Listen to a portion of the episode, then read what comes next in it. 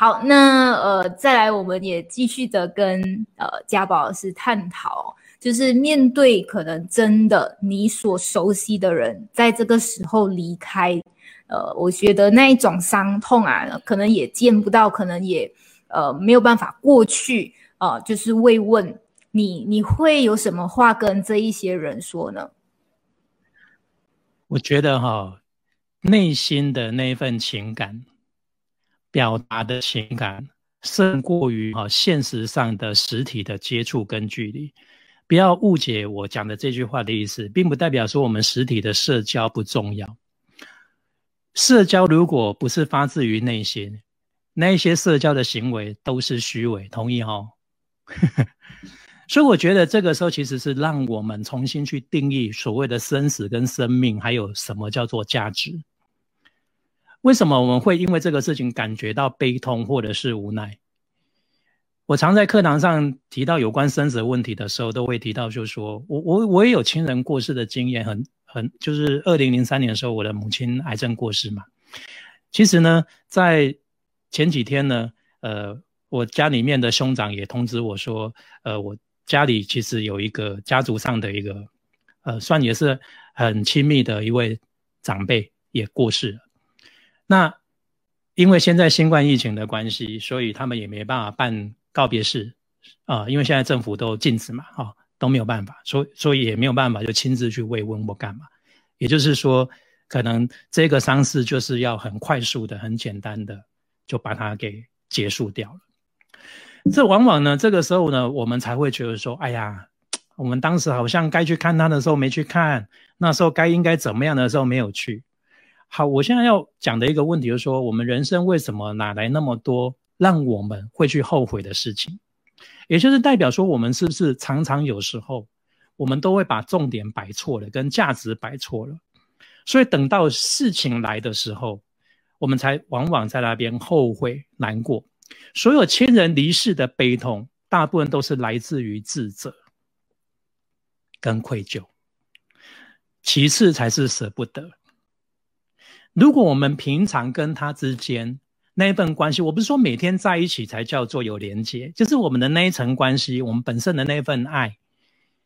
跟关系是有一定某一种密切的紧密度的话，其实就算那一天来，我们除了某一种觉得可惋惜以外，更多的应该是祝福，而不是悲痛。我不是说人过世了，我们这个人冷酷无情，不是。是悲痛，大部分背后深层的原因都是来自于愧疚。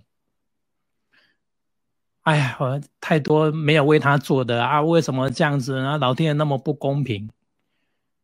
对不对？那他活着的时候，为什么那些不公平都没看到？你自己也没做呢？好，这个其实是在唤醒我们。好，所以这个事情当中，如果说真的不幸，这个事情你遭遇到了，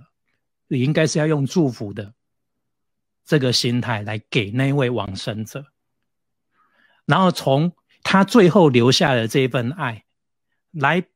迫使自己该要好好的认真去面对这个问题，不要再等这个悲痛一过了，然后我们又好像就觉得事过境迁了，又觉得哎呀时间冲淡一切，你又依然故我，又是按照过去的价值观跟家人相处的方式在过生活，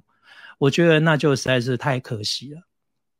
其实刚刚 Lisa 问的一个问题很好，就是我们到底存在的价值是什么？如果我们不细分，主要的一个核心只有两个东西，一个就是爱，我们的存在一个就是爱，第二个就是感谢。感谢你才会回馈，那种回馈并不是弥补，那是一种所谓的循环。好，至于你会用什么样的方式当中去体会到？这个核心，这每个人的生命历程会不同，遭遇也会不同。你看，这个亲人过世，不就也在唤醒我们对于爱的这个事实跟存在？不然你怎么会那么悲痛？你怎么会有那么多惋惜？如果你对一个人完全都不爱他，他对你来讲也没有所谓爱的这个连结的成分在，他的往生跟他的死亡，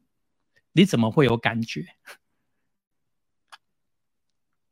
那个呃，嘉宝老师刚刚也让我特别想起哦，就是诶，有有的时候我们会把工作呃，就是分割的很清楚，就很像现在我是在工作，比如说诶，像我们现在是在直播，我们这是一个工作，我们还是这是一个生活，那。